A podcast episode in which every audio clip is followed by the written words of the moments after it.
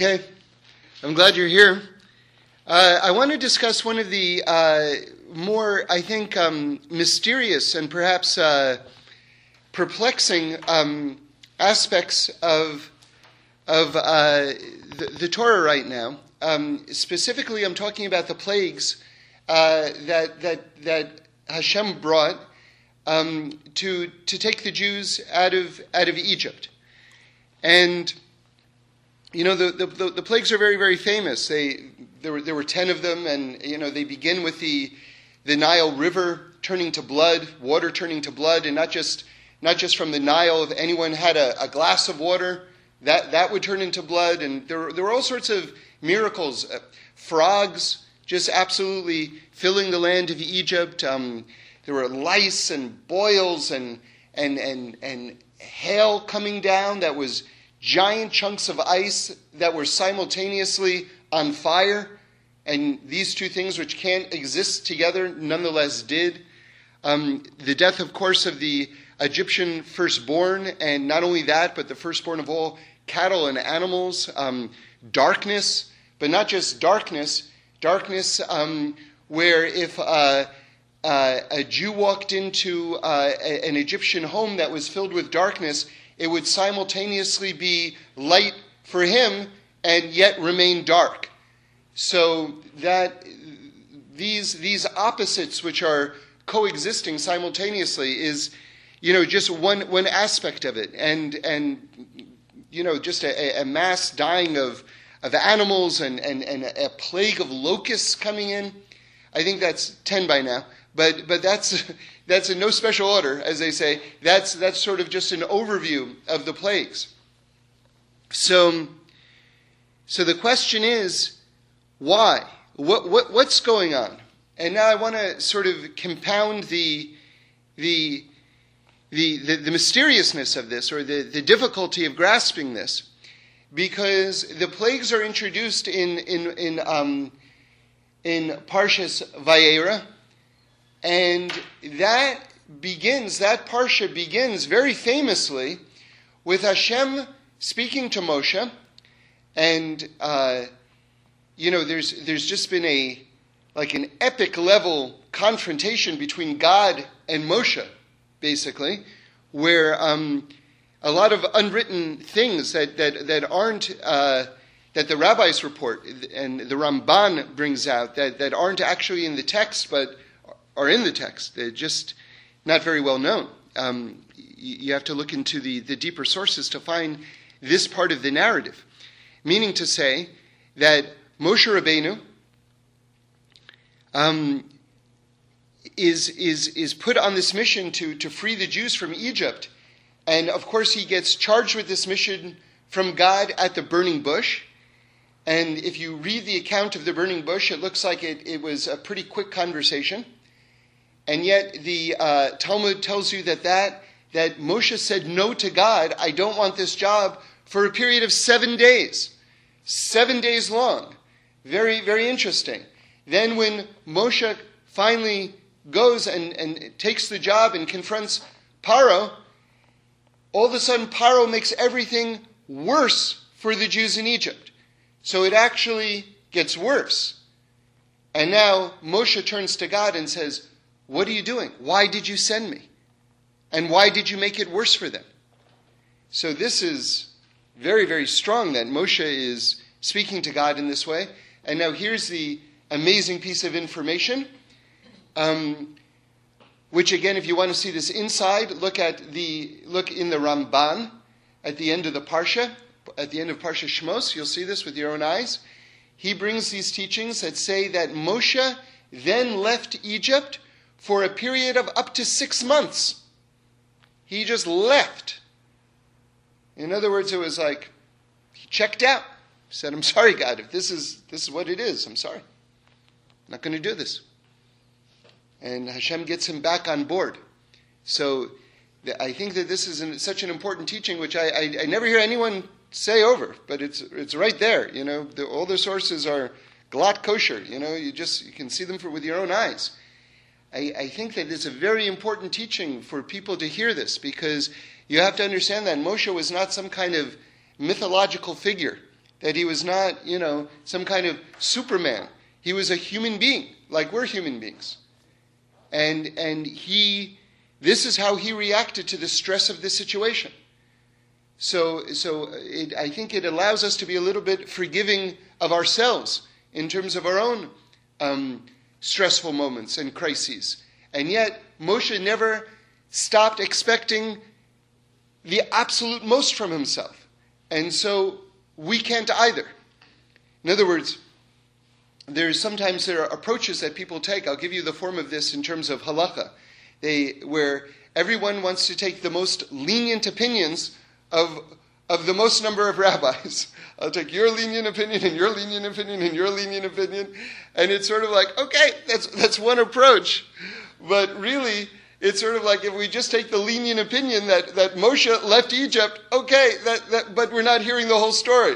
Moshe also was Moshe Rabbeinu. He never stopped working through his issues and expecting the most of himself. So if we want to take this teaching in context, we have to hear that part of it as well. So anyway, I'm just sort of setting up the thing that I want to focus in on. So now Hashem comes back to Moshe, and now Moshe is back in Egypt at this point. So Moshe has, we don't have all the details of how Moshe sort of like re-accepted the job and everything like this. That's something we have to look into more, how he gets back on the job. And Hashem says to him, he says, up until now, and this is the beginning of the Parsha, Vayera, he says, up until now, I have made myself known with the name El Shaddai. Okay? If I say over the course of our teaching, Kel Shakai, that's the same name. Okay? Just maybe a more reverential way of saying it. But I made myself known through this name to the Avos, meaning Avraham, Yitzchak, and Yaakov. But what I'm going to do right now is I'm going to reveal a deeper aspect of myself to you, Moshe, with this name, Yud-Key-Vav-Key. That's Yud and Hey and Vav and Hey, which is the ultimate name of God, also known as the Tetragrammaton. It's a contraction of was, is, and will be. It's an expression of absolute infinity. And not only that, but it's also an expression of rachamim, which means compassion. Okay? So let me pause for one moment. Or actually, let me complete this thought and then just give you a little bit more background. So just so you have the question in mind, I told you that I want to explore the plagues, also known as the makos. I want to explore what role they played and why Hashem brought them. And I want to bring in the most, sort of the broadest kind of cosmic kind of canvas for us to get insight into what was going on. But my question that I want to focus in on, and we're going to see hopefully some very, very deep ideas come out of this, is the following observation. Isn't it interesting that the introduction, the parsha in the Torah, that introduces the plagues, right, which seem to be highly destructive and are highly destructive, it destroys Egypt, right? At the same time that this parsha, which introduces the plagues, begins with God giving over his most compassionate name, the Yud-Key-Vav-Key. So how are we to understand this seeming tension, right? So we're going to explore this more fully. So before we get into this, I want to explain something. I always think that whenever we get into trying to compare and contrast different names in the Torah of Hashem, that it's very important to give this introduction. So if you've heard it, it's important to review it. So there are those who have really a very superficial and highly incorrect understanding of the way the Torah works and what the Torah is. And unfortunately, that's the majority of people who who try to understand the Torah. You see, just to pause for one moment, the five books themselves are about 2 inches thick. And yet we say that this is the repository of all of reality. So how can a book that's 2 inches thick hold all of reality? So the answer is that it's written in such a way where it's the infinite compressed into the finite. And one must have very special tools and methodologies in terms of revealing the utmost depths that are contained in here. But what I'm asking you to understand is to accept as a premise that there are layers and layers and layers and layers and layers and layers and layers contained within the Torah text itself. That you have to accept that as a given, because that is in fact the reality. So there are those who don't understand at all, who say, here you see God is called by this name in this book, and he's called by this name in this book, therefore we're talking about two different texts over two different periods of history that were weaved together. So this is nonsense. This is complete ignorance. And what is actually going on is that you've got two different aspects of the way God interacts with creation being highlighted and focused in on. So, for instance, my name is David. So some people, my son's classmates sometimes call me Mr. Sachs. So maybe if you were a failed archaeologist, you would say, David and Mr. Sachs, two different people. Clearly, called by two different names, right? Then on a good day, my wife might call me Honey, right? Honey, David, Mr. Sachs, three different people. We have proof. It's right here, black and white. Right? So you see that what's happening is that here I am being contextualized. There's a context in terms of understanding how I'm interacting with whoever I'm interacting or whoever's interacting with me. And so there's a different name to describe that level of interaction. So it's true, or even more so, with the names of God in the Torah. Different names are highlighting different aspects of interaction. Okay. So now, let's get back in terms of the subject matter. And let me reintroduce what we're discussing right now. We're trying to understand what role the plagues played, the makos, that means plagues, what role the makos played in terms of what God's work in terms of reality is. Okay? And the second, to try to understand the question, how could it be that God introduces his ultimate name, his deepest name, which hadn't been revealed in creation yet in a meaningful way, the Yud-Key-Vav-Key, in the very same chapter, in the very same Torah portion, that these very highly destructive plagues are being put on the world, on Egypt.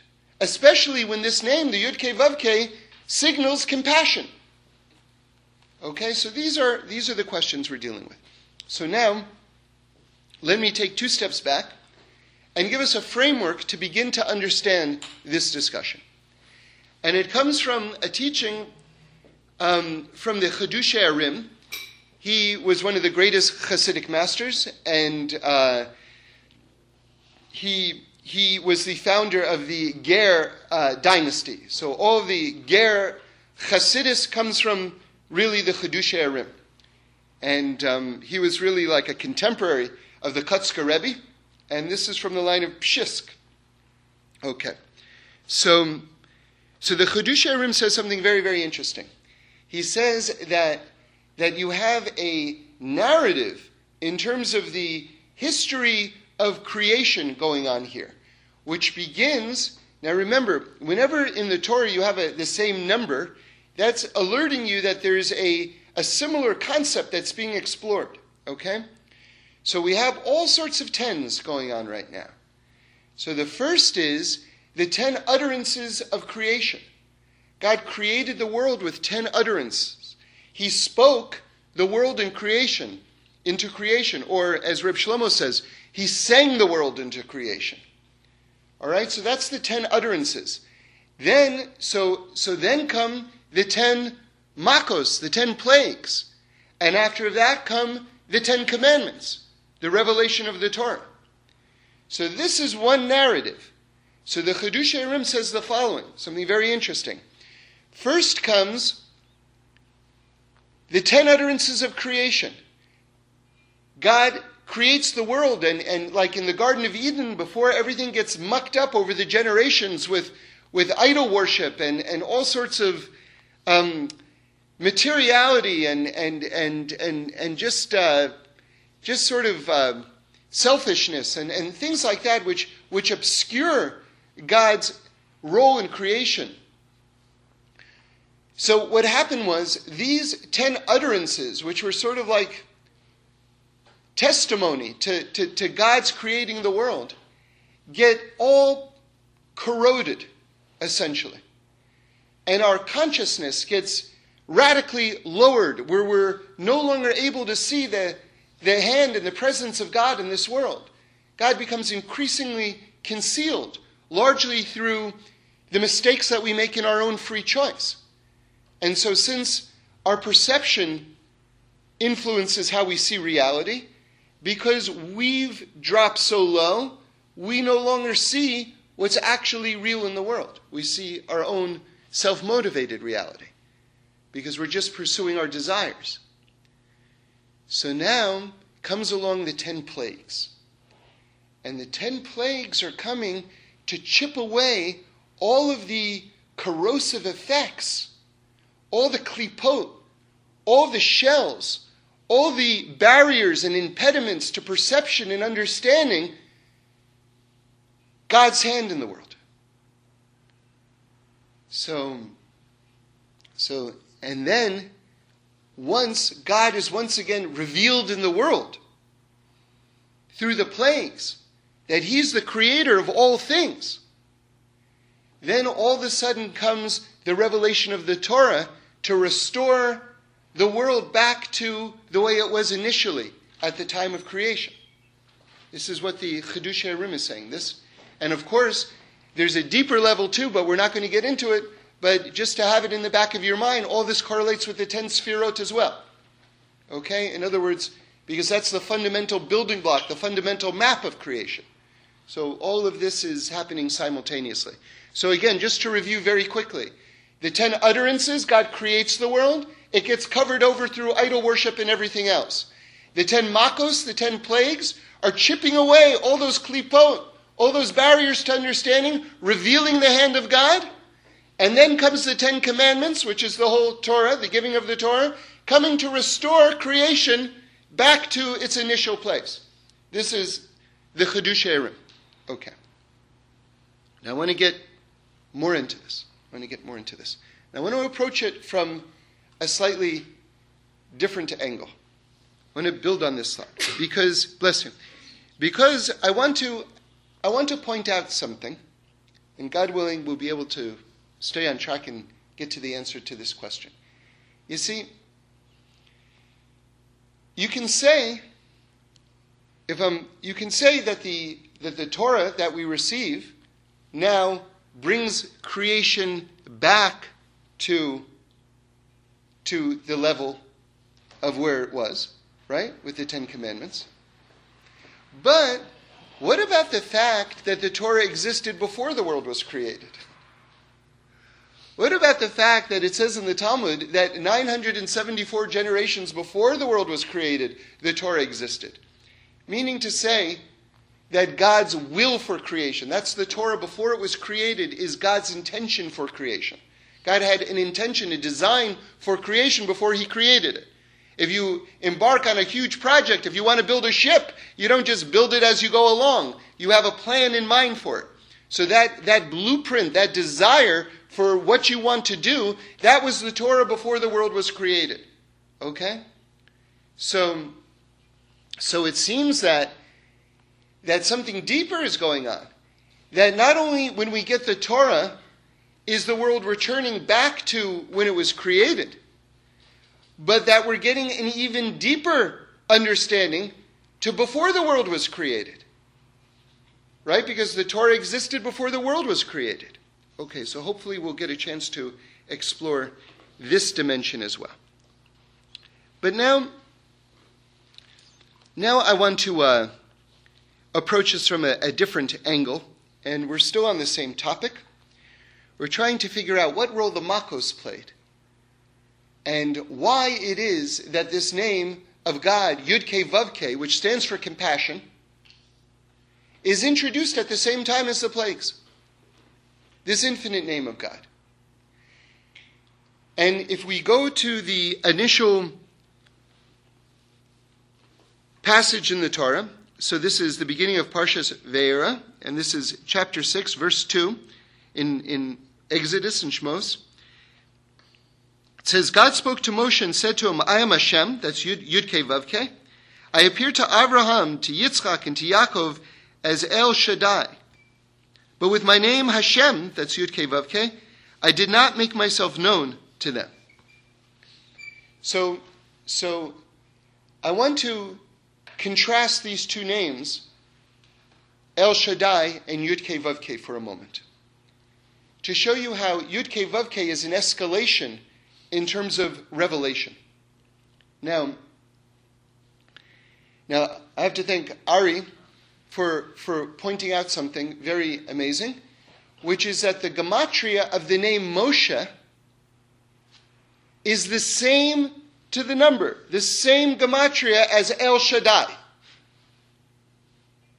And now God says, I spoke to the Avos, to Avraham, Yitzchak, and Yaakov with this name El Shaddai, and now I'm revealing to you Yud-Key-Vav-Key. So what I'd like to understand that gematria, the fact that Moshe and El Shaddai are equal in terms of number, in the following way. That Moshe, as a baseline level of consciousness, was starting where the Avos were. In other words, just like God revealed this level of revelation to Avraham, Yitzchak, and Yaakov with this name, El Shaddai, Moshe, whose name equals El Shaddai, started from this baseline of consciousness that Avraham, Yitzchak, and Yaakov did. And now Hashem is going to deepen his consciousness. That's how I would like to understand that gematria. Okay.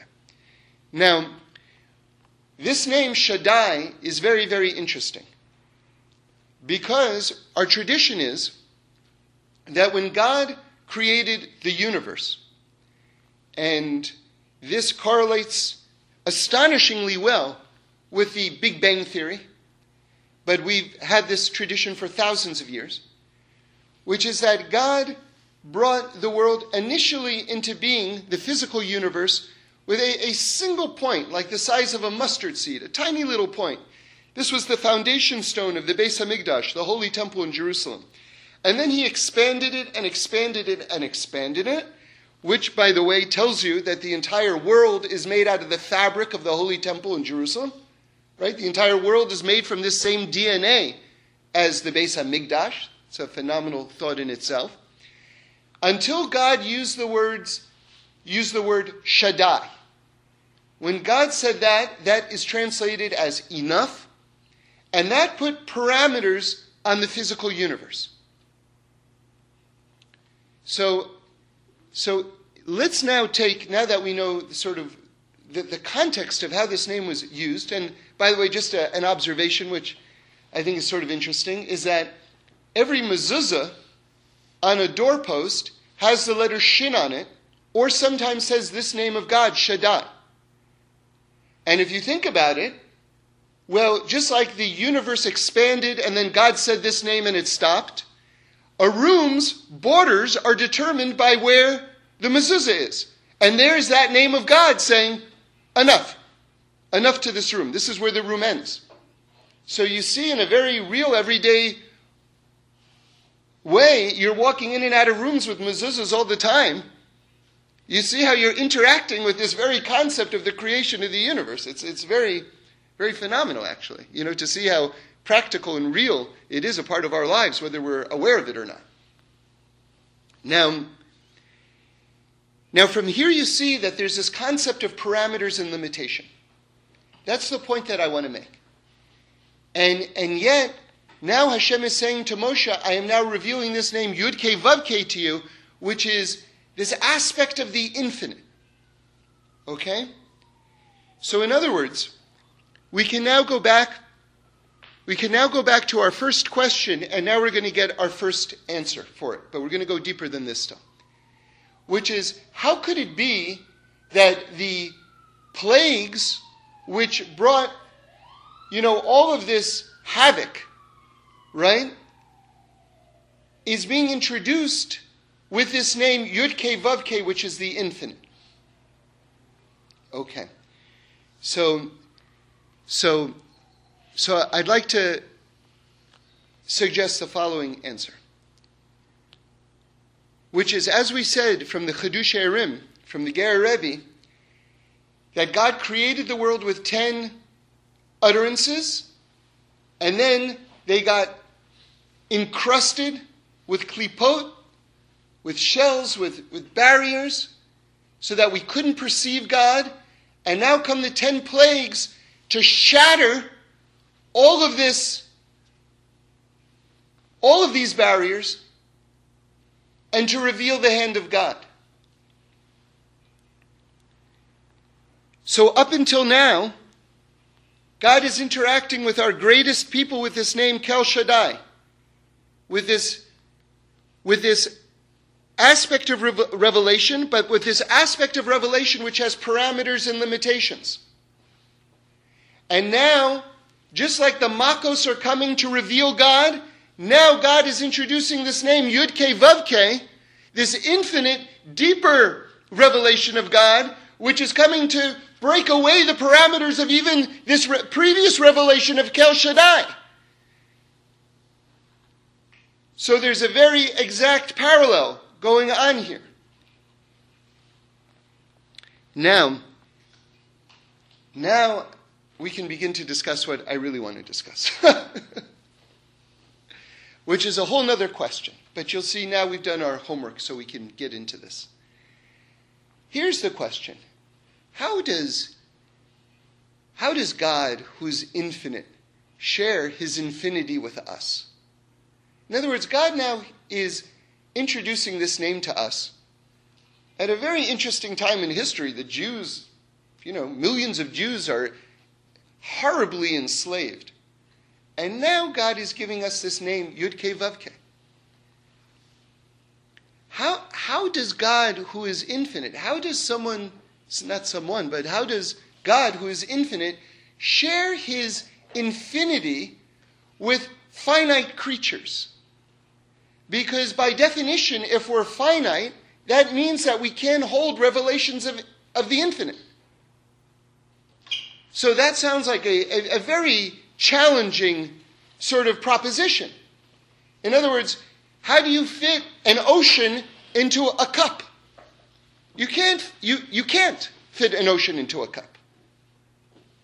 So let me speak out this question a little bit more in the language of the Ramchal. The Ramchal in Derech Hashem says the following, that God sought to share the ultimate good with his creation. So what is the ultimate good? God himself. So God wanted to share the ultimate good in the ultimate way with his creation. So again, we have this challenge. How does God, who's infinite, give of himself to, in the highest way, to us who are finite? How do we receive it? And now, I'd like to try to make it make sense. Okay? So I'm going to give a very, very simple example. But I think in this simple example, I hope to begin to communicate what I'm trying to get across right now. You see, everything is context. You need context to understand. So imagine there's a baby, a newborn baby, okay? Now imagine you have the top chef in the entire world, right? Everyone acknowledges he is the top chef in the entire world. And you have this chef making his most gourmet food for a baby who's never tasted anything before. The baby has no way of appreciating the fact that this is the single finest food in the entire world. It can't. It has no reference point. It can't. Okay. So now, imagine, so that's like, just so you understand what I'm saying, that's like God in us. The infinite and the finite. Like, how, if we just plunge ourselves into the infinite, we have no reference point to understand what it is exactly. Okay. Now I'm going to give you another example.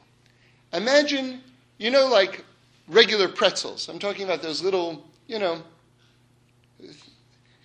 the little pretzels with the salt on it, right? Nothing fancy here, just your basic pretzel, okay?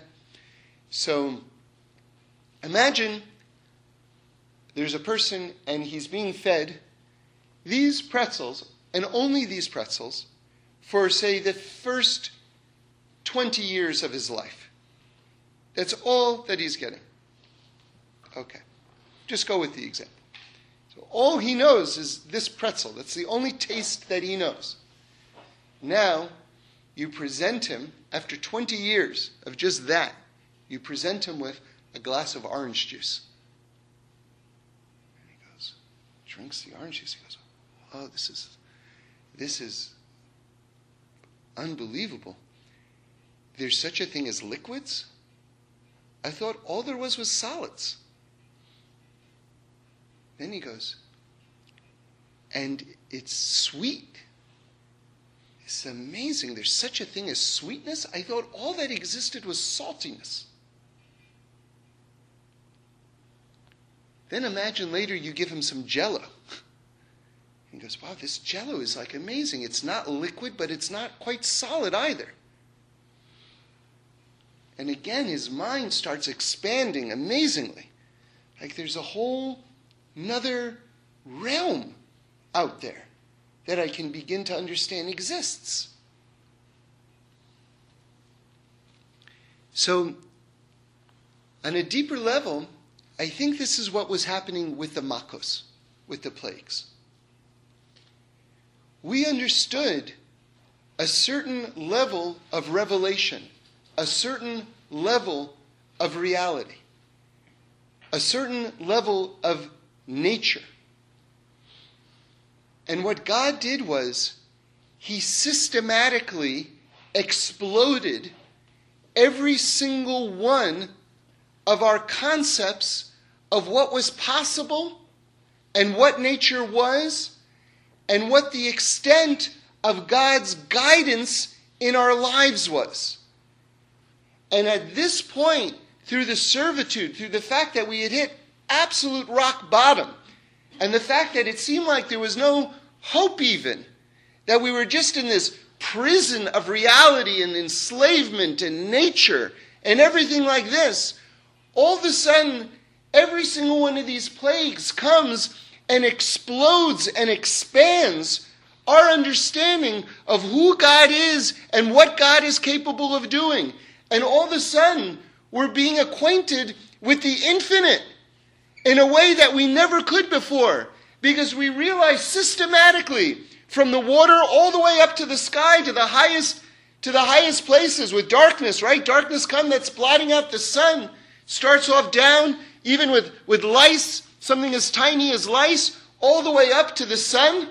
God is showing, and then even life and death itself, which is beyond this world. All of a sudden we're seeing that every single aspect of reality God controls, and that God's involved in every single iota of our lives.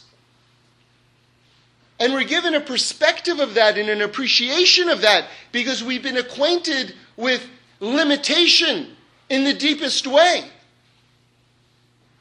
And now we can grasp who God is on some level, and what God is. So the makos are coming, the plagues are coming to get rid of all these klipot, blocking our perception of God. This name, Yud-Key-Vav-Key, is coming to expand upon and shatter this name, Kel Shakai, which means borders and limitations. And now we've got this open revelation for God to give us the Torah now. The Aseres Hadibros, the 10 sayings, the Torah itself. But now when we receive the Torah, we're not just getting back to the beginning of creation. Now God is giving us the tools to see before the world was created even.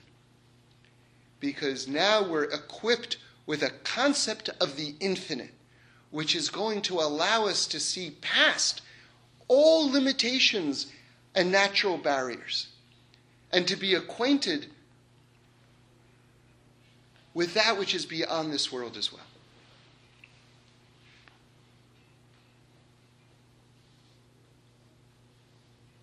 So this is my understanding. This is my understanding. So to return back to the question, how could it be that the name of God in its most compassion, Yud-Key-Vav-Key, is coming at the same time as the plagues? Well, the answer is that the plagues is coming to acquaint us with the infinite quality of God. And we have to know in our own lives, this very lesson, that God can absolutely do anything at any time, that there are no limitations on God. And that's why the whole leaving of Egypt is something that we live with every single day. You know, it's a Torah mitzvah, actually, that when one says the Shema at night, that one has in mind leaving Egypt. When we say the third paragraph, the paragraph with tzitzis in it, you're supposed to remember. And you'll see in prayer books, you'll see there's a little note, have in mind, God took us out of Egypt. This shows you that this concept of leaving Egypt is something that we're supposed to live with every single day. I heard in the name of the Nativa Shalom, the Slonim Rebbe, that every Shabbos that comes, remember on Shabbos when we make Kiddush, we talk about leaving Egypt. If you think about it, the work week is like Egypt. And when Shabbos comes, that's like God is taking us out of Egypt. That's an amazing thing. There's this level of redemption that we physically experience every single week. That's Shabbos. That's being taken out of Egypt. That's an amazing thing. Any time any salvation happens to you in your life, you get a parking space. You've been taken out of Egypt. Because this is the utmost expression of God sort of shattering all sorts of barriers to perception and acquainting us with the infinite. And now I want to develop this thought another step. So there's a very famous teaching. I don't know the source of it, but it's a very old teaching. And it has to do with the word mitzvah. And I'm bringing it up right now because I want to go a little bit further into understanding this idea that that God created the world with 10 utterances, and then the 10 makos, the 10 plagues, came to shatter all the klipot that surrounded the perception of God, and then the 10 commandments comes, the Torah comes, and gives us the mitzvot, gives us this concept of mitzvah to come and to connect not just to creation as it was beforehand, but to give us a perception of that which is even beyond creation, the infinite. So you see it in this word mitzvah, because mitzvah is it's translated as commandment. This is one of the great tragedies of Judaism today, is that the word mitzvah is translated as commandment, because there's so many associations that are negative that comes with this translation, which is God as a taskmaster with a whip that he's holding over us, and it's a very problematic translation. It means a connection. The actual literal translation is a connection. Each one of these mitzvot are connecting us with God. Reb Shlomo Karlbach defines it as, or translated as, divine pathways. Each mitzvah is a divine pathway that we walk down in order to connect with God. Same idea, but a different type of visualization. But the word itself, mitzvah, is very, very interesting, because it correlates very strongly, you'll see, with this name of God, Yud-Key-Vav-Key, which we're exploring, this infinite name of God. But you see, the thing is that you see some very interesting metaphysical dynamics, which I'm going to get into in a moment, with comparing the word Yud-Key-Vav-Key, the name of God, and the word mitzvah in a moment. Because we can't fully connect on the level of Yud-Key-Vav-Key, because only God is God. Only God is infinite. And or put another way, what God said to Moshe, he said, "No one can see my face and live." Because if you're looking at creation from God's point of view, in the ultimate sense, then at that point you're God. Right? So only God is God. So how do we, I'm saying that God is giving over this name to us, the Yud-Key-Vav-Key, through the revelation of the Torah, through shattering all sorts of barriers. And yet at the same time, how can we connect to God, right, when only God is God? So that's the question we're dealing with right now. And we see this question answered in this phenomenal correlation between the name of God, Yud-Key-Vav-Key, and the word mitzvah. Okay, so let me tell you what the connection is. Okay, hang on one second. Hello. Yes. What's that? Nice video. Yes, you have to get it right, okay? But hold on, okay? Okay, hold on. She's going to move to the left, so hold her before she does. Okay, hold on,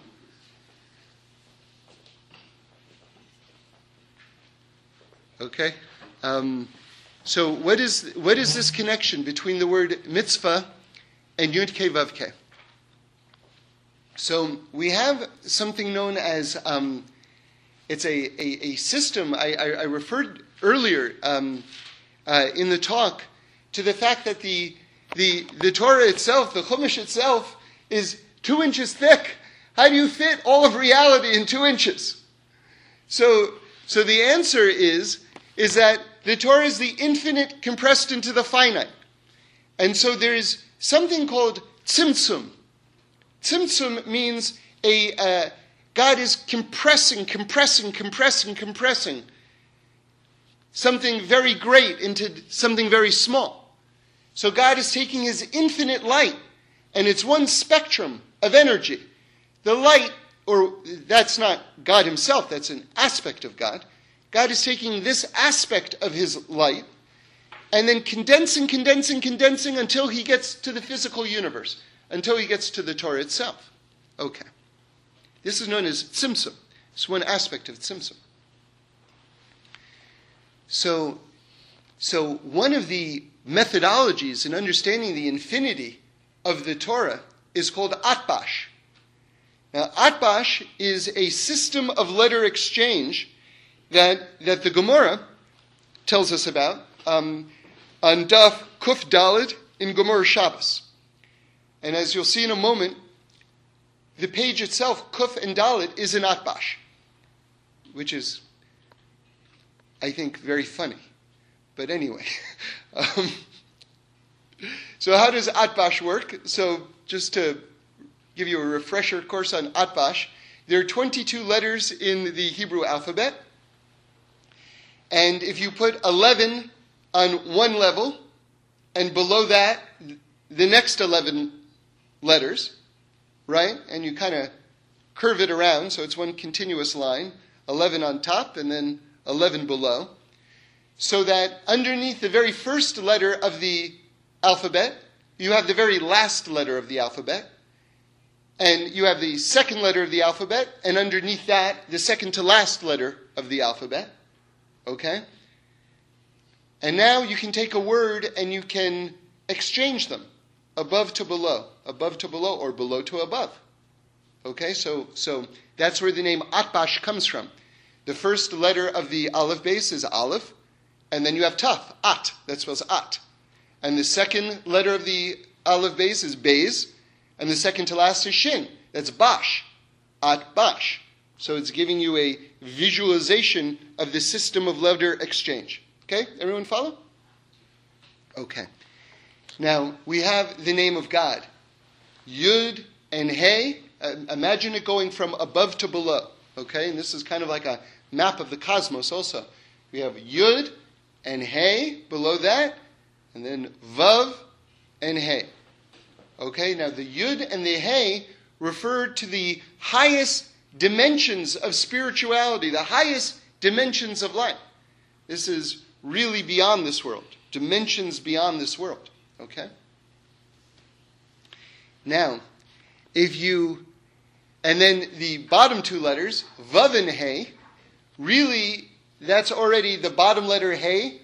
All the Rebbes, all the Kabbalists say that bottom letter He of Hashem's name stands for this dimension that we're in right now, also known as Olam Asiya, the world of action. Okay, that's the bottom He. And then the Vav is sort of connecting this world to the higher dimensions. But that which is revealed, so to speak, to the extent that we can say revealed, that which is revealed to us is the bottom two letters, the Vav and the He. Okay? Now listen to this. If you take the letter Yud and He, and you find their correlation in Atbash, the correlation for the letter Yud is the letter Mem. The correlation for the letter He is the letter Tzadi. All of a sudden, the name of God, Yud-Key-Vav-Key, gets transformed to the name Mitzvah. And what I'd like to suggest is that this, I've never seen this written, but it seems to make sense to me, that this form of atbash is a form of tzimtzum. That it's a form of being mitzamsein, the essence of God, down into this world.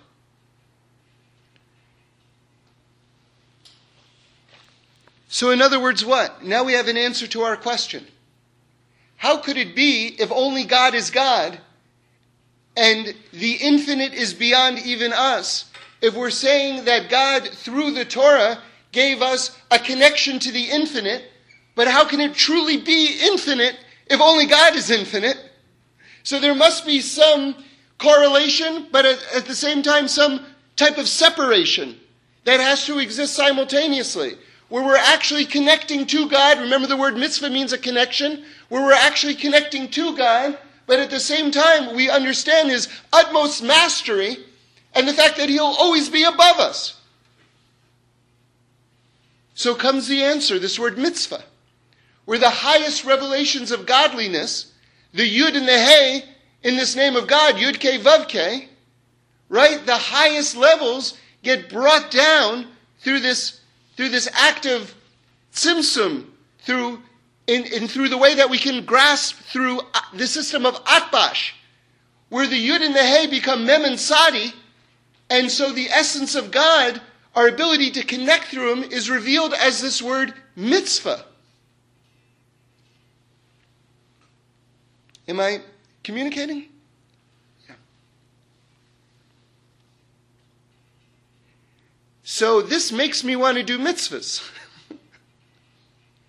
Because if you're telling me that there's a way, a metaphysical path to which I, in my limitation, can connect to the infinite, how can I not do this?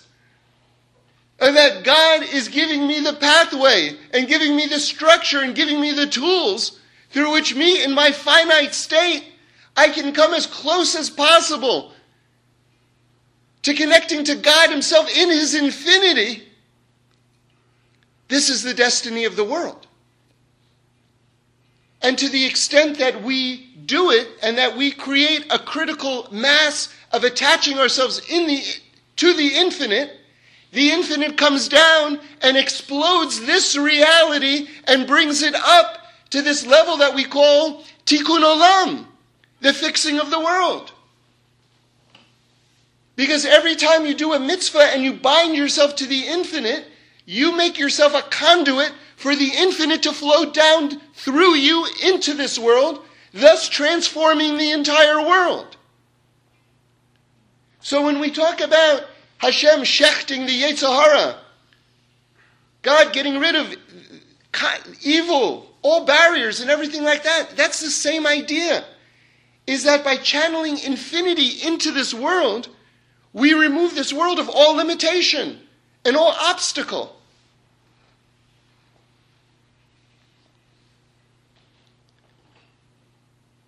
Okay, let's stop there.